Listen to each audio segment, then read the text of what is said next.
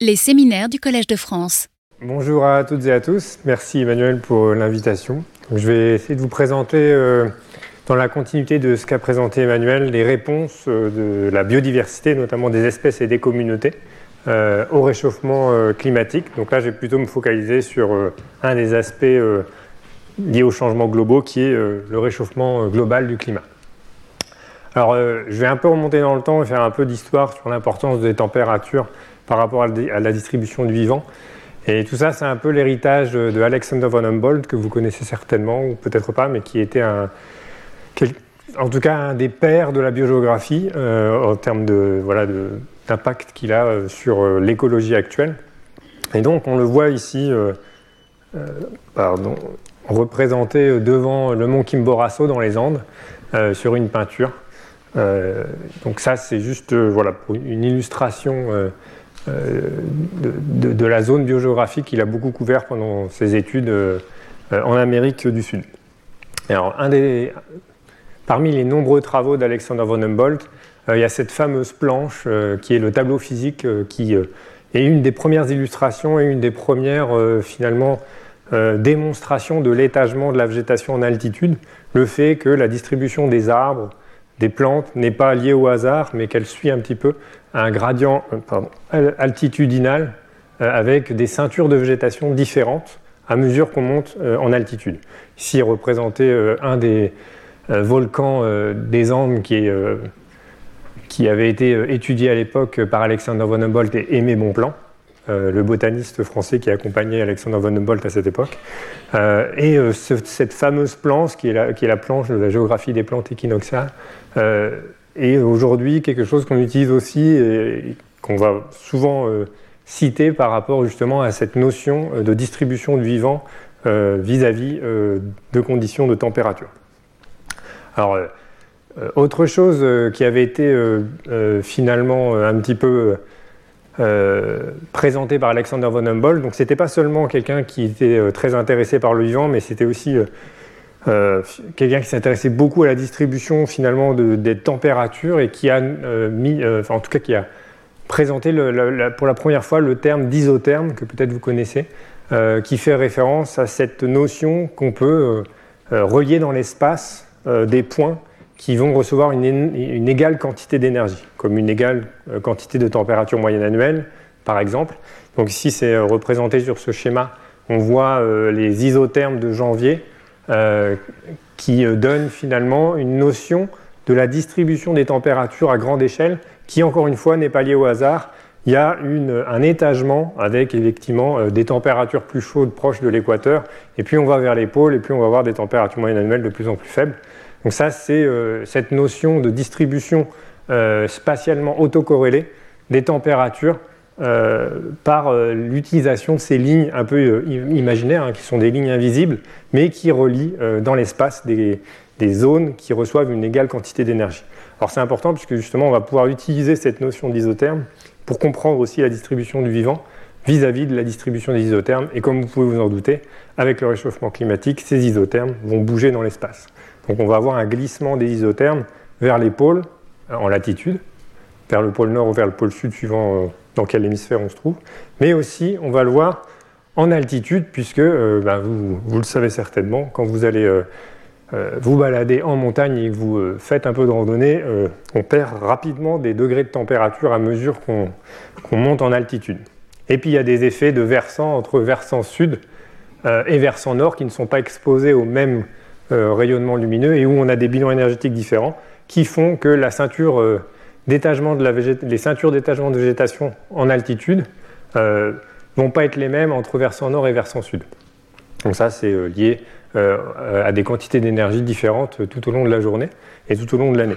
Et donc on voit ici de représenter ces différents isothermes à mesure qu'on monte en, altitude. Donc encore une fois, cette notion d'avoir des lignes invisibles qu'on ne voit pas, mais qui relient tous les points de l'espace qui reçoivent une égale quantité d'énergie. Il faut essayer d'imaginer son environnement euh, avec des températures euh, qui sont distribuées euh, de manière non aléatoire sur le territoire. Alors, récemment, en 2019, il y a eu le 250e anniversaire des travaux d'Alexander von Humboldt.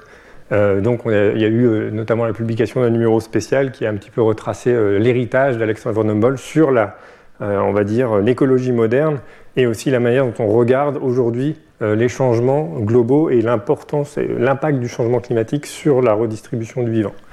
Ça, c'est lié aussi à, cet héritage d'Alexander von Humboldt, qui a lui-même influencé d'ailleurs les travaux de Darwin. Euh, au niveau du contexte, euh, vous le connaissez euh, certainement, et déjà, ce contexte, une petite animation. C'est juste pour vous représenter finalement l'évolution des températures. On voit la température globale qui va remonter au cours du temps entre 1951 et, alors ça va, ça va tourner jusqu'en 2017, je crois, par rapport à une température moyenne de base entre 1951 et 1980. Donc on a toutes les anomalies positives et négatives donc en rouge positive et en bleu négative, mais on voit qu'il n'y a que du rouge, ce qui veut dire qu'on est euh, toujours dans euh, des anomalies euh, positives avec des températures moyennes plus chaudes que la moyenne de la période 1951-80.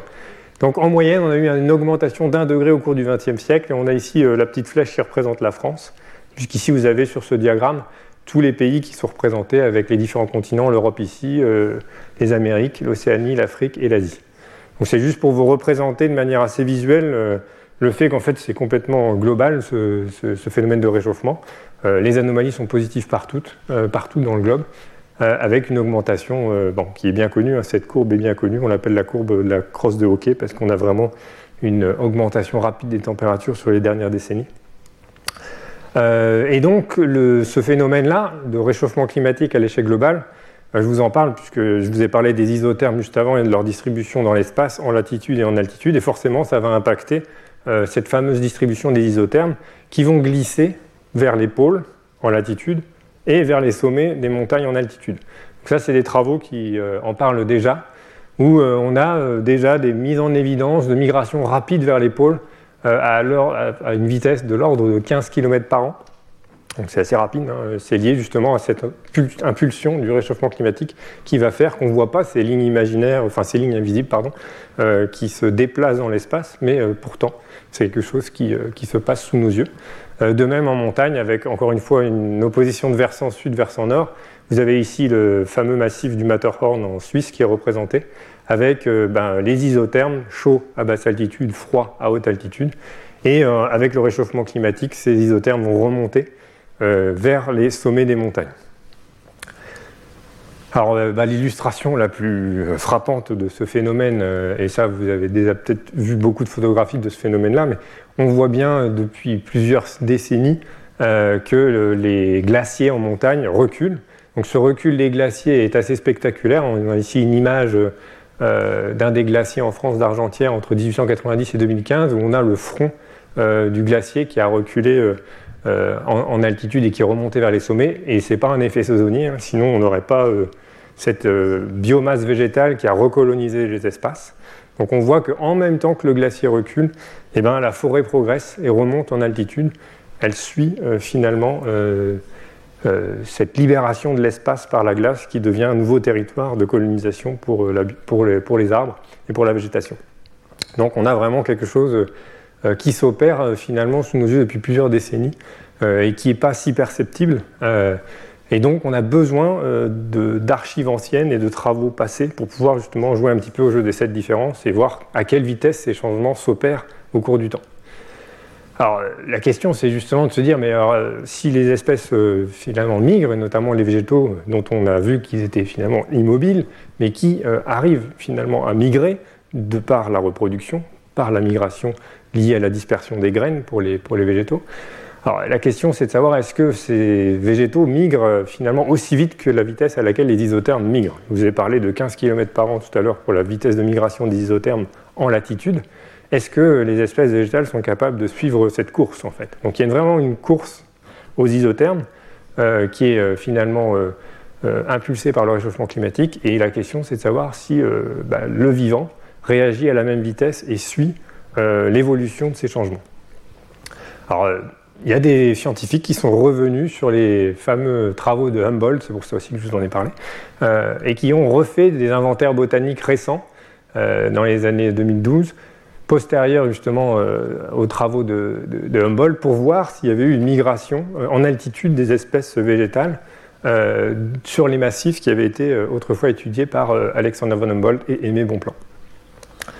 Alors ici, c'est une des équipes de scientifiques qui a retracé ce, ce périple fait par Alexander von Humboldt et Aimé Bonpland il y a 250 ans maintenant. Euh, où ils ont retrouvé dans les archives euh, et en fouillant un peu. Alors c'est, euh, une équipe, c'est très intéressant parce que c'est une équipe à la fois de botanistes et d'historiens, puisqu'il faut remonter à des archives très très anciennes pour pouvoir recréer finalement le passage de Alexander von Humboldt et Aimé Bonpland, de savoir par où ils étaient passés en termes d'expédition et surtout quels volcans ils ont été herborisés pour savoir finalement à quelle vitesse les espèces ont migré.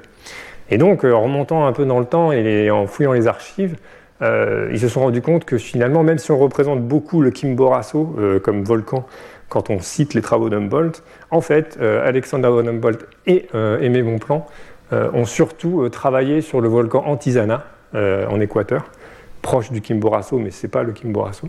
Et c'est sur les flancs de ce, volcan-là qu'on a des archives écrites de la présence ou l'absence de certaines espèces végétales il y a 250 ans. Donc il faut imaginer que voilà, euh, cette équipe de scientifiques a récupéré des informations et des archives anciennes pour essayer de retracer le périple et de refaire cette expédition aujourd'hui. Alors les résultats de ces travaux-là sont assez intéressants. Pardon. Euh, on voit ici euh, finalement sur le même passage, donc là on voit la, photo ancienne, hein. Je suis désolé. On la photo ancienne justement de, la zone couverte par l'antisana et là euh, récente, où ils sont repassés sur le même tracé.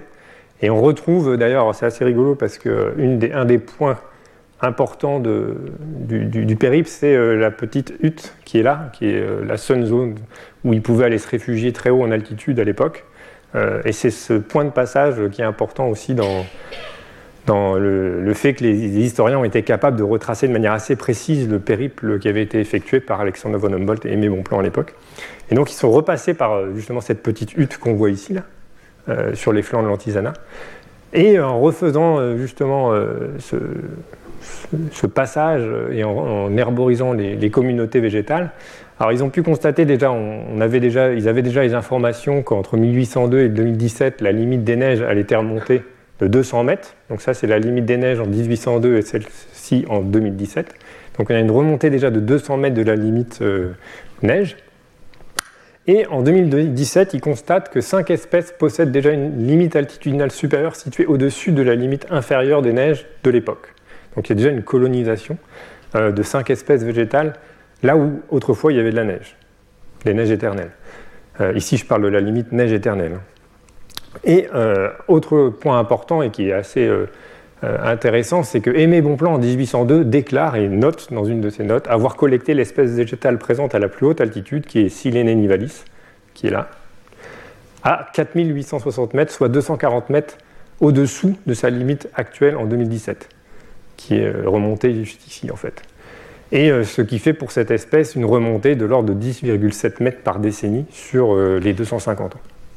Donc voilà un petit peu, euh, quand on remonte en arrière, euh, je, vous montre ça aussi, c'est d'où l'importance des archives et de, pouvoir euh, finalement revenir sur des travaux passés pour pouvoir mettre en évidence des changements. il faut absolument garder ces, informations, c'est des mines d'or en termes de, capacité finalement à, déceler des changements dans notre environnement, puisque à l'échelle d'une vie, c'est souvent difficile euh, de constater des changements. Et donc en écologie, euh, ce, genre de, données est importante. Donc ça, c'était pour euh, du changement temporel. On peut aussi juste, faire ce qu'on appelle une substitution du temps par l'espace. c'est un terme un peu compliqué, mais qui veut dire qu'on peut essayer de voir si à un même moment, euh, on peut voir des différences de distribution pour une espèce qui sont liées euh, à des différences de distribution justement des températures entre différentes régions et qui peuvent nous permettre finalement de euh, simuler une expérience de réchauffement climatique en changeant de région avec une région plus froide versus une région plus chaude. Alors on peut jouer à, ce, petit exercice de substitution du temps par l'espace en comparant par exemple les Alpes du Nord et les Alpes du Sud. vous avez ici les Alpes du Nord en bleu, les Alpes du Sud en rouge. Et vous avez euh, le sapin pectiné, euh, Abies alba, qui est représenté ici euh, avec des données de présence et d'absence. Les croix sont les occurrences de Abies alba dans les Alpes, du nord et du sud, en rouge et en bleu. Et puis les ronds sont les absences, c'est-à-dire les endroits où les botanistes sont allés et ont vérifié que le sapin n'était pas présent. Donc on peut s'amuser avec euh, ces données-là, euh, qui sont des données récentes, hein, à comparer la distribution du sapin pectiné entre les Alpes du Nord et les Alpes du Sud. Sous-entendu, dans les Alpes du Sud, on n'a pas le même climat moyen que les Alpes du Nord. Il fait sensiblement plus chaud dans les Alpes du Sud que dans les Alpes du Nord à la même altitude. Et donc on peut se dire, bah, est-ce que déjà, aujourd'hui, euh, le sapin dans les Alpes du Sud, il est plus haut en altitude que le sapin dans les Alpes du Nord? Ce serait déjà euh, une première euh, démonstration qu'il y a bien une différence de distribution suivant les conditions climatiques déjà présentes. Et en fait, en, jouant à ce petit jeu-là, on peut modéliser la distribution du sapin pectiné le long de l'axe de température qui est sa niche climatique. Euh, tout à l'heure, Emmanuel évoquait le, le, concept de niche écologique et de niche climatique, c'est cet axe-là. Et puis on peut regarder la même chose dans l'espace, puisqu'on sait que euh, ce qui est assez joli, c'est que les températures et l'altitude sont négativement corrélées. C'est presque une ligne parfaite, où euh, plus on monte en altitude et plus il fait froid. Et donc on peut regarder si la distribution dans l'espace de la niche de l'espèce est différente entre Alpes du Nord et Alpes du Sud, et de même dans son espace géographique le long du gradient d'altitude. Et ce qu'on peut constater, c'est que dans les Alpes du Nord, le sapin présente une altitude optimale, c'est là où il, est le maximum, y a le maximum d'occurrence, c'est-à-dire la probabilité maximale de le trouver dans les Alpes du Nord, eh ben, il est un peu au-dessus de 1200 mètres euh, dans son optimum, alors que dans les Alpes du Sud, il faut monter plus haut pour le retrouver dans son optimum. Donc ça veut dire que déjà, euh, à un même moment, euh, le sapin pectiné, il est un peu plus haut en altitude dans les Alpes du Sud que dans les Alpes du Nord. C'était plus ou moins euh, attendu comme résultat, mais ce qui est assez intéressant aussi, c'est de constater que pour autant, l'optimum climatique ou thermique, il est quasiment le même. Certes, il est plus présent et plus dominant et plus abondant dans les Alpes du Nord, parce que on le trouve plus dans les Alpes du Nord en moyenne que dans les Alpes du Sud. Mais euh, son optimum thermique, il est le même et quasiment euh, ici à 7,5-8 degrés de température moyenne annuelle euh, sur le, graphique qui est représenté ici. Donc c'est plus ou moins pour vérifier ici, par exemple, cette hypothèse que les espèces vont conserver leur niche écologique, pardon, ici, en conservant le même optimum thermique, mais s'adapter euh, potentiellement en migrant et en changeant de distribution spatiale, avec ici une migration vers des hautes altitudes avec le réchauffement climatique. Alors pour vérifier ça, euh, ben, on a fait euh, cette fois le jeu des sept différences avec des données, mais dans le temps. Là, je vous ai montré le, petit jeu de la substitution du temps par l'espace, mais on peut aussi regarder les choses dans le temps grâce aux inventaires passés. Alors on n'est pas remonté aussi loin que avec les travaux d'Humboldt il y a 250 ans dans l'exemple que je vous présentais tout à l'heure. Mais en France, on a cette chance aussi d'avoir un héritage euh, en termes de données d'inventaire botanique qui, qui, nous permet de remonter jusque le début des années 1900. Et donc, on a des bases de données qui nous permettent euh, de comparer la distribution des espèces entre euh, le début 1905 et jusqu'à, à l'époque où j'avais fait ces travaux, jusqu'en 2005. Donc, on avait regardé ici sur un siècle de donner quelle était l'évolution des euh, distributions en altitude de plusieurs espèces végétales forestières dans les massifs montagneux français. Donc je vous représente ici euh, l'altitude en France, les principaux massifs que vous reconnaissez. Vous avez une période qu'on va considérer plus froide, 1905-85, qui est une période antérieure au réchauffement climatique et dont la température moyenne annuelle est sensiblement plus faible que la température moyenne annuelle de la période suivante, 86-2005, où on sait qu'il y a un réchauffement qui s'opère. Et euh, l'objectif, c'était de voir si bah, justement les espèces végétales euh, sont à plus haute altitude aujourd'hui qu'il y a 20 ans, euh, avant 85. Alors ici, c'est juste un exemple avec la cardamine à sept feuilles, qui est une espèce végétale qu'on va trouver notamment dans les montagnes jurassiennes et dans les sous-bois, dans les hêtraies par exemple. c'est cette espèce-là, la cardamine à sept feuilles.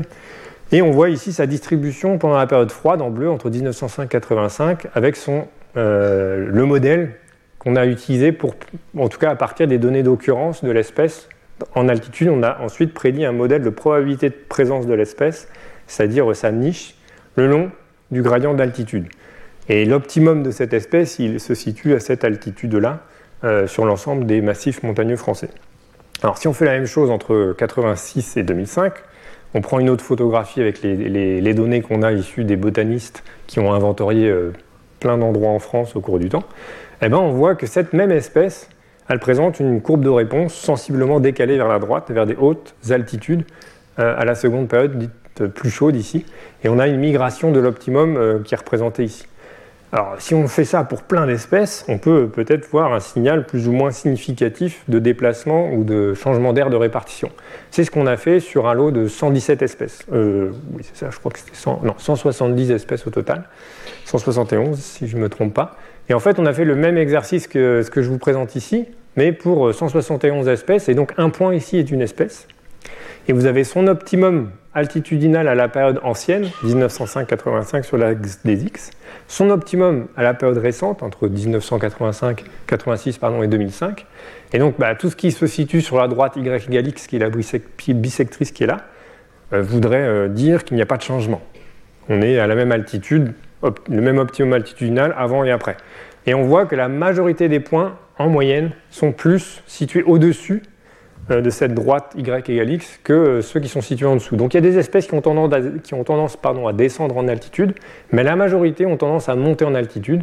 Et si on fait les différences, ça c'est l'histogramme des différences de tous ces points-là, on voit que le déplacement moyen sur 171 espèces euh, végétales forestières qu'on trouve dans les sous-bois, alors ici je parle essentiellement de plantes herbacées, présentes dans le tapis herbacé du sous-bois forestier, euh, on a une remontée de 66 mètres en moyenne entre les deux périodes.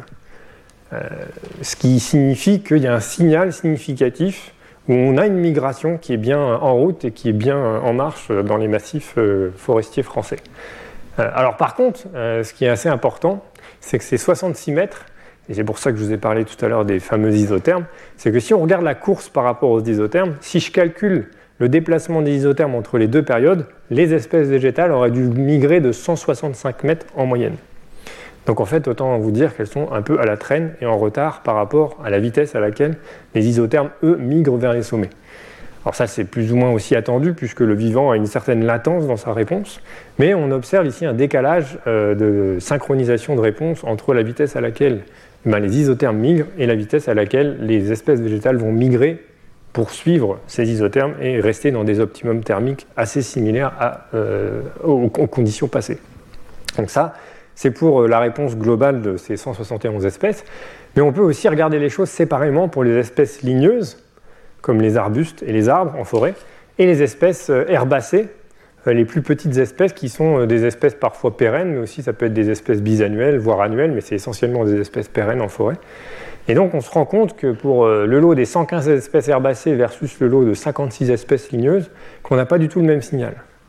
Et en fait, c'est surtout les espèces herbacées qui remontent rapidement, de l'ordre de 85 mètres en moyenne entre ces deux périodes, tandis que les espèces ligneuses, les arbres, les arbustes, qui ont une durée de vie aussi plus longue, qui ont un cycle de vie différent, qui ne se reproduisent pas forcément à la même vitesse, euh, migrent, mais beaucoup moins rapidement, et ce signal n'est pas significatif d'un point de vue statistique on n'a pas une remontée euh, majeure de, ce groupe d'espèces par rapport au groupe herbacé qui lui présente un déplacement en altitude bien plus significatif. Donc ça, c'est pour aussi euh, dire que les espèces migrent pas toutes à la même vitesse. Certaines migrent plus rapidement que d'autres. Alors, si on compare avec d'autres groupes, et notamment les insectes, ce qui a été aussi présenté tout à l'heure par Emmanuel, on va avoir une différence aussi de vitesse de migration. Ici, c'est euh, des données qui viennent de l'ensemble des Alpes euh, lors d'une étude qui avait été faite, euh, qui est en fait une méta-analyse de beaucoup, beaucoup de travaux scientifiques qui, ont, donné des, vitesses de migration de plein de groupes d'espèces dans les Alpes, Alpes françaises, Alpes suisses, Alpes autrichiennes, Alpes germaniques, Alpes italiennes. On a comme ça collecté toutes les informations qu'on pouvait récupérer sur l'ensemble des Alpes. Et on se rend compte qu'il y a plein de groupes végétaux et animaux qui migrent en altitude. Alors ici, on a le zéro, pas de changement. Tout ce qui est négatif, c'est les espèces qui ont tendance à descendre vers des altitudes plus basses au cours du temps. Et tout ce qui est positif, c'est les espèces qui ont tendance à remonter vers les sommets. Et la majorité des groupes, en fait, taxonomiques, remontent vers les sommets. On s'y attendait. Euh, c'est l'impulsion du réchauffement climatique et cette fameuse migration des isothermes qui impose euh, finalement aux vivants de migrer vers les hautes altitudes. Mais c'est d'autant plus important pour certains groupes, notamment les insectes terrestres comme les papillons, qui migrent très rapidement. Les reptiles, les ectothermes en fait, ce qu'on appelle ectothermes, ce sont les insectes, les reptiles euh, qui vont euh, finalement euh, être très dépendants des températures pour la, régulation de leur propre température corporelle et qui vont réagir rapidement à ces augmentations de température en migrant. D'autres groupes, ici aussi d'ectothermes, les amphibiens, qui présentent aussi des vitesses de migration assez importantes. Les oiseaux aussi, chez les endothermes, donc là, eux, les oiseaux, ce pas des ectothermes, ce sont des endothermes qui peuvent avoir une régulation de leur température corporelle, mais qui vont quand même migrer à une vitesse euh, assez importante, moins importante en moyenne que les autres groupes euh, animaux comme les insectes euh, et les reptiles ici. Et puis on a les plantes, les herbacées, les plantes ligneuses, les plantes issues de milieux, on va dire les plantes à plus haute altitude, les plantes de milieu alpin, qui migrent mais beaucoup moins rapidement. Euh, et pour le coup, euh, le signal pour les espèces de, plantes alpines n'est pas trop significatif. Alors quand on croise la barre du zéro, ici, ça veut dire que le signal n'est pas très net euh, au niveau de la barre qui est ici. C'est l'intervalle de confiance du signal, et quand il croise le zéro, c'est que ce n'est pas significatif sur le signal. Donc il y a pas mal de groupes pour lesquels, même s'il y a une tendance de remontée en altitude, le signal n'est pas forcément très significatif. Et puis il y a des cas où on a des espèces issues de milieux semi-aquatiques, les insectes semi-aquatiques, qui n'ont pas l'air de réagir euh, finalement à, ce réchauffement climatique. Peut-être aussi parce qu'en milieu aquatique, on va avoir aussi un régime de température qui va être très différent. Et s'il y a la fonte des glaciers à haute altitude qui est rapide, qui va apporter de l'eau froide qui est issue de haute altitude, ça peut compenser localement, ce qu'on va appeler des compensations microclimatiques. On peut avoir des compensations dans les milieux, dans les milieux aquatiques qui font que les insectes semi-aquatiques, dont une partie du stade de vie dépend de l'eau, Hein, si on pense à, euh, des, insectes qui vont avoir un stade larvaire euh, dans le milieu aquatique, eh ben, on va avoir peut-être une, réponse qui est différente du fait que euh, le réchauffement des températures dans les milieux aquatiques ne se fait pas de la même manière que dans les milieux, en tout cas que la température de l'air ambiant en milieu terrestre. Donc ça, c'est des choses qui nous permettent de voir que les migrations et les vitesses de migration en altitude sont très différentes suivant les groupes. Et alors, euh, un truc aussi assez intéressant, c'est qu'ici, on a la vitesse de migration des isothermes dans les Alpes sur la même période. Euh, c'est un petit peu notre référence. Je vous parlais tout à l'heure de la migration des isothermes, mais ici, dans les Alpes, sur la même période, cette vitesse de migration des, isothermes, elle de l'ordre de 60-70 mètres. Et il y a des groupes pour lesquels euh, ça migre quasiment aussi rapidement, et puis les végétaux, ça migre, mais moins rapidement. Donc en fait, ici, c'est un petit peu la référence, ce qui est attendu, et puis il y en a qui migrent plus vite que ce qui est attendu. mais euh, globalement, le message à retenir, c'est que chez les plantes, chez les végétaux, il y a un retard de la réponse de migration, même en altitude. Et c'est encore plus flagrant en latitude, comme le disait tout à l'heure Emmanuel, quand on regarde les migrations vers les pôles, c'est encore moins important chez les plantes. Alors c'est ici justement euh, une slide, une, diapo, qui montre ça. C'est les vitesses ici de migration, mais cette fois en kilomètres par an vers les pôles, vers le pôle nord dans l'hémisphère nord ou vers le pôle sud dans l'hémisphère sud, et vers les, migrations négatives qui, qui, donnent ici une indication de migration vers l'équateur. Donc euh, plus on migre euh, dans les... Enfin, si la migration ici est négative, c'est qu'on va vers l'équateur, et si la, vitesse de migration est positive, c'est qu'on va migrer vers les pôles, soit au nord, soit au sud. Alors les végétaux sont représentés ici par les petites flèches, les autres groupes, ce sont des groupes animaux euh, ectothermes ou endothermes. En rouge, les endothermes, en, bleu, les ectothermes. Euh, il y a du milieu marin et du milieu euh, terrestre ici. beaucoup de groupes marins sont situés ici. Et vous voyez ici que chez les plantes, qui sont les, petites flèches là, elles sont toutes autour du zéro. C'est-à-dire que pour les végétaux, la migration vers les pôles n'est pas si nette, en tout cas en termes de vitesse. On n'a pas de changement flagrant de la distribution latitudinale euh, chez les végétaux, alors que chez certains groupes animaux, notamment en milieu marin et chez les insectes en milieu terrestre, on a une migration assez rapide vers les pôles, en moyenne. Donc en moyenne, c'est environ plus 5 à 6 km, enfin, 6 km par an de vitesse de migration en mer, chez les organismes marins, poissons par exemple. Euh, et puis euh, en milieu terrestre, si on prend l'ensemble des organismes issus des milieux terrestres ici, inclus les végétaux terrestres, eh ben, on a une moyenne de migration qui est de l'ordre de 1,1 km par an et qui n'est pas significative. Donc on n'a pas un signal très net sur la redistribution euh, des espèces vers les pôles, euh, en tout cas pour les végétaux. Euh, pour certains groupes animaux, c'est le cas, mais pas pour tous. Les insectes ici migrent très rapidement vers les pôles. Alors on peut aussi mettre en évidence des changements autrement qu'en s'intéressant à la distribution des espèces. tout à l'heure, Emmanuel évoquait la notion de communauté végétale c'est cette association entre les espèces, le fait qu'une espèce euh, n'est pas toute seule euh, dans sa communauté, mais qu'elle cohabite avec d'autres espèces. On parle de co-occurrence. Euh, et nous, on s'intéresse à ces données de co-occurrence aussi pour voir comment les associations changent et comment ces, communautés et leur composition changent au cours du temps. C'est une autre façon de mettre en évidence un changement.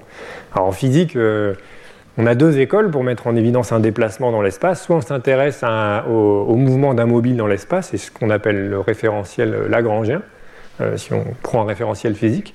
Et puis il y a une autre façon de montrer un changement qui est de regarder le flux de particules qui passe à un endroit. Euh, bah, c'est ce qu'on fait quand on regarde les changements de composition des communautés végétales au cours du temps. On regarde une communauté et on regarde comment euh, le flux d'espèces évolue dans cette communauté au cours du temps. On fait un monitoring dans un endroit fixe qu'on fixe dans l'espace et on regarde qu'est-ce qui transite. Et c'est le point de vue de l'air en fait. Donc ce référentiel eulérien, c'est la suite de ce que je vous présente, c'est de regarder la même chose, mais du point de vue des communautés et de leur assemblage. Comment elles se réassemblent au cours du temps du fait du réchauffement climatique. Alors, un des résultats de ce réassemblage, c'est ce que montrait aussi tout à l'heure Emmanuel, c'est qu'on a une augmentation de la biodiversité euh, au niveau des massifs de montagne et notamment au niveau des sommets. Ça, c'est une étude qui s'est intéressée à regarder sur plusieurs sommets en Europe. Euh, vous avez ici une image de plusieurs sommets qui ont été suivis euh, à l'échelle européenne, dans les Alpes, dans les Pyrénées, dans les Alpes scandinaves. Et vous avez le nombre d'espèces végétales qui euh, augmente au niveau des sommets. C'est-à-dire que les botanistes avaient inventorié des sommets de plusieurs massifs. Alors, puis c'est pratique puisqu'on peut être assez sûr et certain de retrouver exactement la position du sommet qui normalement n'a pas trop bougé euh, au cours du siècle. Et donc, les botanistes qui ont inventorié euh, certains sommets de montagne il y a un siècle par exemple, euh, ont laissé finalement une, trace intéressante de ce qui composait ces sommets il y a 50, 60, 70 ans. Et euh, si on revient sur ces sommets à différents intervalles de temps, on peut suivre au cours du temps, comme une série temporelle, ben, euh, comme, comme, des photos qu'on regarde au cours du temps, quelles espèces ont migré sur ces sommets ou ont disparu de ces sommets. Et le signal qui ressort de cette étude, c'est qu'en fait, la majorité des sommets ont gagné en espèces. Et il y a très peu de cas d'extinction. Il n'y a même aucun cas d'extinction locale avéré dans ce jeu de données. C'est-à-dire que les sommets s'enrichissent en espèces sans perdre pour autant des espèces spécialistes et endémiques de, ces sommets. Pour autant, la vitesse à laquelle euh, cette migration s'effectue et cette colonisation des sommets se fait euh, pose euh, le souci et, la question de savoir si des espèces très spécialistes comme celle-ci, l'androsacilier qu'on va trouver dans les Pyrénées, ne va pas euh, subir une, compétition de plus en plus forte de la part des espèces qui viennent des étages inférieurs, qui sont souvent des espèces un peu plus compétitives, qui vont plus croître rapidement que ces espèces spécialistes, en bénéficiant des températures plus clémentes, et qui à terme peuvent occuper un espace de plus en plus important au détriment de ces espèces spécialistes, puisque les espèces spécialistes de ces habitats-là, bah, on arrive à les faire pousser dans les jardins botaniques aussi. Euh, vous avez certainement vu dans les jardins botaniques des, cas d'espèces alpines qu'on arrive à faire pousser. C'est parce qu'elles ont des niches climatiques finalement assez larges.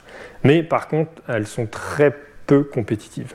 Et du coup, euh, si on a des espèces euh, issues d'étages inférieurs qui arrivent en masse au niveau des sommets, même si elles pourraient survivre dans des conditions de température plus chaudes, parce que elles ont une niche finalement climatique assez large, euh, elles vont pour autant souffrir de la compétition et potentiellement euh, disparaître. Mais plus de l'effet de la compétition par les autres espèces que de l'effet de la température directement. Donc pour l'instant, pas d'extinction avérée, mais se pose le, enfin, il y a le quid de euh, est-ce que la colonisation par les étages inférieurs d'espèces plus compétitives va faire qu'on pourrait observer à l'avenir des phénomènes de seuil avec une extinction locale? Et certaines extinctions locales sont des extinctions globales, puisque on distingue en écologie le cas de l'extinction locale, qui est le fait qu'une population disparaisse à un endroit, mais l'espèce peut être présente ailleurs. Des extinctions totales, où euh, par exemple c'est le cas d'une espèce endémique qu'on ne trouve qu'à un endroit, que sur un seul sommet. Et si la population de ce sommet euh, disparaît, c'est toute l'espèce qui disparaît, puisqu'on ne la trouve qu'à cet endroit. On parle d'espèces endémiques. Et ces espèces endémiques, euh, justement, vont peut-être être très euh, sont mises en danger par la colonisation des espèces des étages inférieurs. Alors une autre euh, justement mise en évidence de, cette, euh, de ce changement des compositions des communautés végétales, c'est ce qu'on appelle la thermophilisation des communautés. C'est un terme un peu barbare peut-être, mais c'est pour signifier le fait que les communautés végétales s'enrichissent en espèces de plus en plus thermophiles. C'est-à-dire que si on regarde l'évolution des températures au cours du temps et qu'on imagine une augmentation des températures en rouge ici, on peut essayer de bio-indiquer les températures à partir de la composition des communautés végétales. Imaginez qu'ici on a une communauté végétale composée des espèces de différentes couleurs. Chaque gomètre représente une espèce avec une plage de température particulière. On a des espèces en violet et bleu qui sont des espèces qu'on va, va, dire cryophiles ou des espèces qui aiment les milieux froids, et puis des espèces en rouge plus thermophiles qui préfèrent les milieux chauds, et donc qui sont sur des gammes de température ici plus élevées. Et puis des espèces un peu plus, euh, on va dire, généralistes, qui ont une large gamme de température.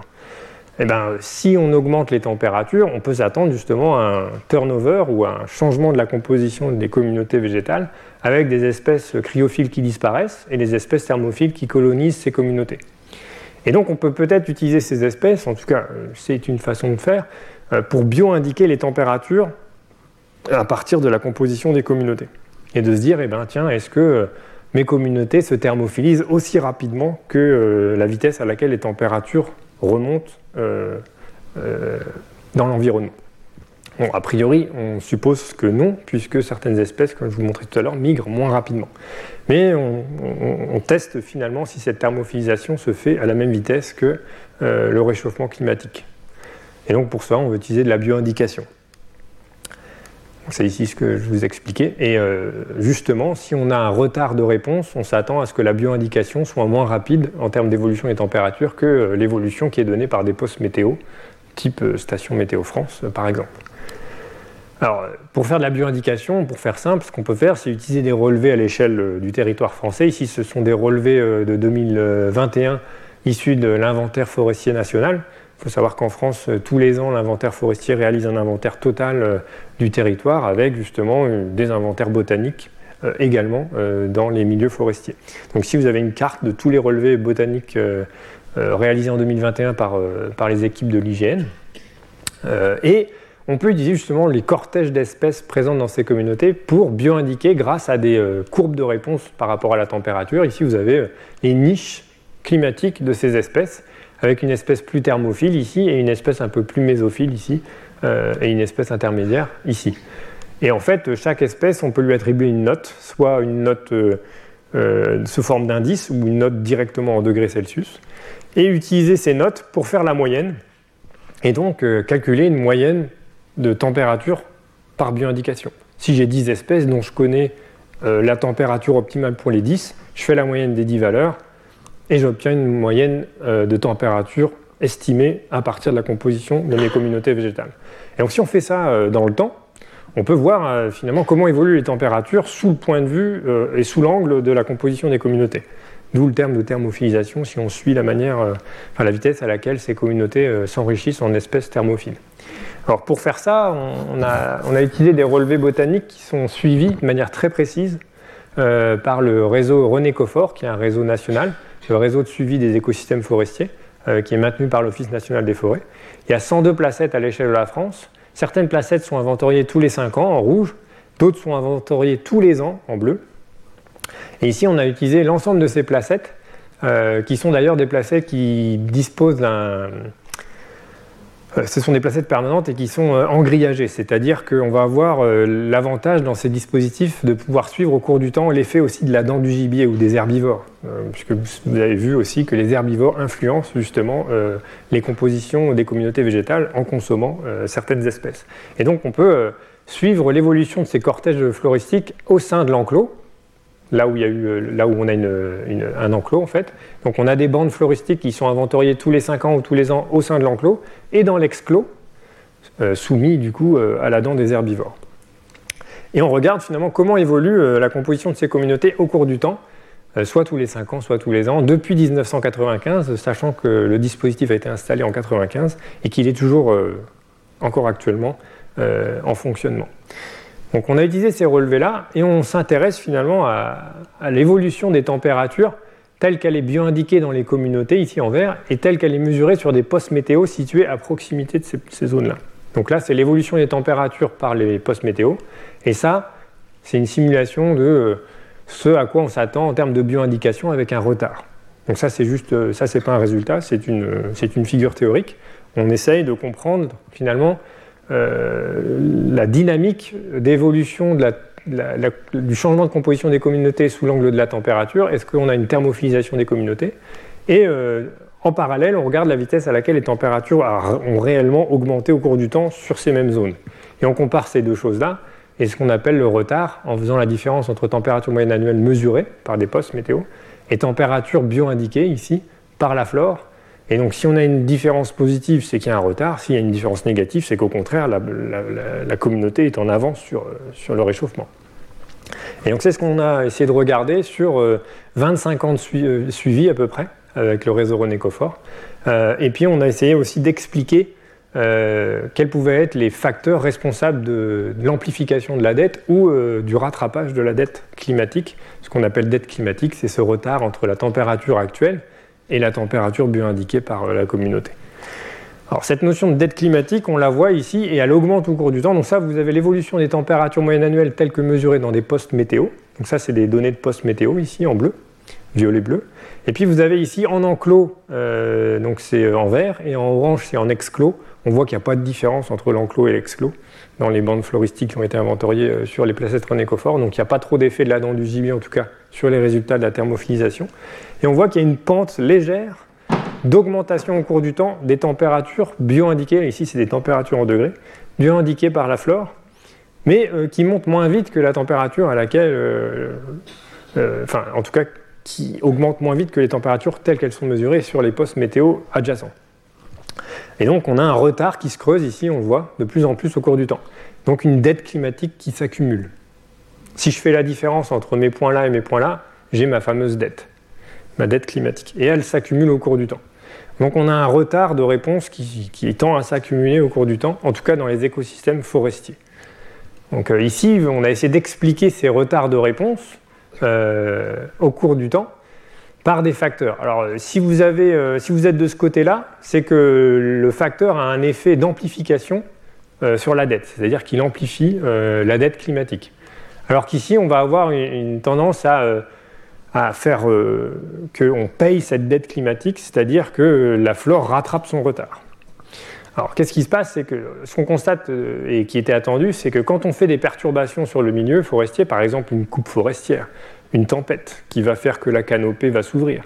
On va avoir d'un seul coup euh, beaucoup de températures, euh, en tout cas des températures plus élevées qui arrivent au sol, qui font que des espèces plus thermophiles qui sont présentes dans la banque de graines, puisqu'il faut savoir que les sols disposent d'une banque de graines, donc euh, on, peut se dire tiens les espèces sont pas là, mais en fait elles sont en attente de bonnes conditions pour germer.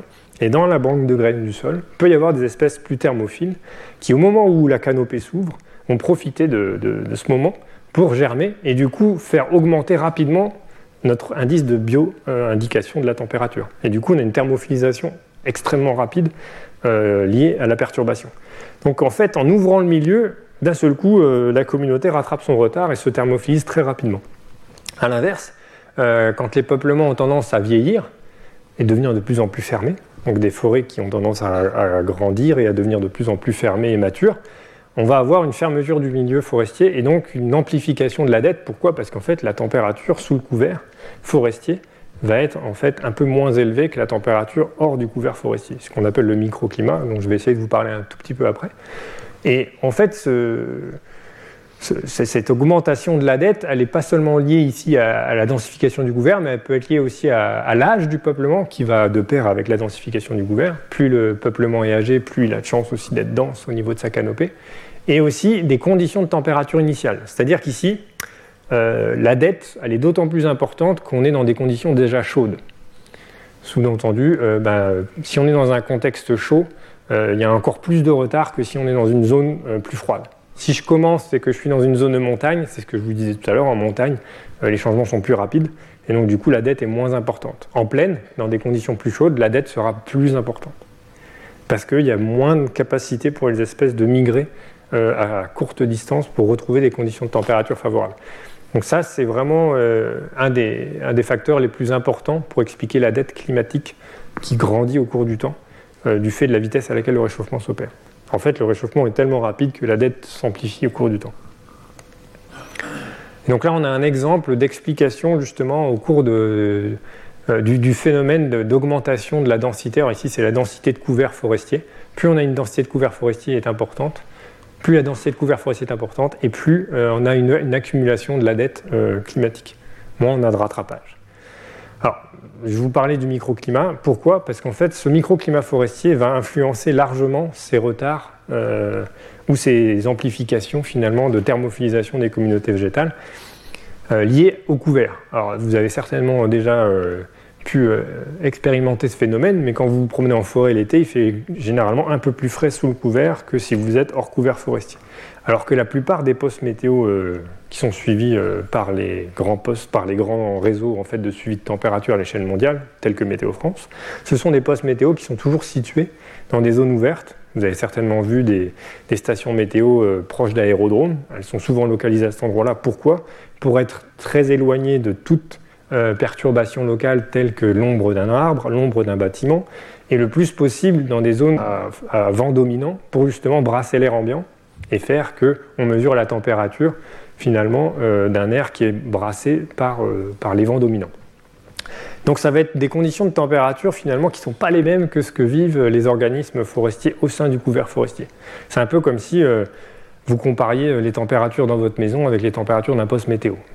vous, préfériez, vous préférez vivre dans votre habitation bien isolée plutôt que proche d'un poste météo qui est soumis aux extrêmes climatiques. Donc la plupart des êtres vivants ne vivent pas dans un poste météo ou à proximité d'un poste météo. Ils vivent dans des habitats plus ou moins euh, isolés de ces fluctuations extérieures. Et donc en forêt, c'est particulier parce que la forêt, c'est quand même un des habitats les plus, on va dire, tamponnés vis-à-vis des fluctuations thermiques extérieures. En hiver, il va faire plus chaud sous le couvert qu'à l'extérieur. Et en été, il va faire plus frais sous le couvert qu'à l'extérieur. Ce qui fait qu'on écrète tous les extrêmes quand on est sous le couvert forestier. Là, vous avez les fluctuations de température au cours du temps, que ce soit au cours de la journée, au cours des saisons ou au cours de l'année, dans le couvert forestier. Et à l'inverse, dans la station météo, ça fait des, swings, des, grandes amplitudes de, température avec des, extrêmes chauds et des extrêmes froids. Pourquoi? Bah, Parce que le poste météo est situé en zone ouverte, euh, exposé au vent dominant et donc exposé au, au changement rapide des conditions macroclimatiques extérieures. Mais la plupart des êtres vivants ne vivent pas dans ces conditions-là. Donc c'est important de d'avoir en tête que les modèles climatiques qui sont utilisés aujourd'hui et les données qu'on utilise, ce sont des données issues de postes de ce type-là, qui sont très importantes pour pouvoir avoir une idée du réchauffement global et de la dynamique du, changement du climat à une échelle globale, mais qui n'indiquent en rien les températures qui sont ressenties par les organismes au sein de leurs habitats. Donc il faut tenir compte de cela, et quand on tient compte un petit peu de ces phénomènes euh, de microclimat, ou ces processus microclimatiques en forêt, euh, on se rend compte que euh, même si on a un réchauffement d'un degré dans le macroclimat, donc ce qui est mesuré par les postes climatiques, on peut avoir euh, une augmentation d'un degré des températures telle qu'elle est mesurée par le, poste météo. Mais sous le couvert, si entre-temps la forêt s'est densifiée, parce qu'il s'est passé 20, 30 ans, et puis que le couvert forestier s'est densifié, eh ben, sous le couvert forestier, on peut rester à la même température malgré le réchauffement, voire même avoir un phénomène de refroidissement local alors que la température extérieure à l'échelle globale augmente. Donc on peut avoir des effets de compensation assez importants euh, au sein des écosystèmes forestiers du fait du microclimat qui va tamponner ces extrêmes et faire que parfois même on peut avoir une inversion des tendances euh, avec un refroidissement local. Ou même, pire que le refroidissement local, l'amplification euh, des températures de par l'ouverture du couvert par la gestion forestière par exemple.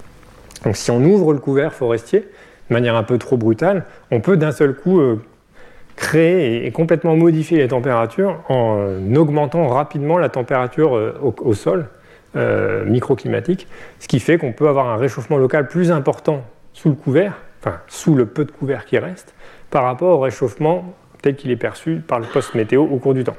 du coup, on voit bien que ces compensations locales peuvent complètement bruiter le signal qu'on observe, nous, dans les milieux naturels, puisqu'on ne se situe jamais dans des postes météo pour suivre l'évolution du vivant.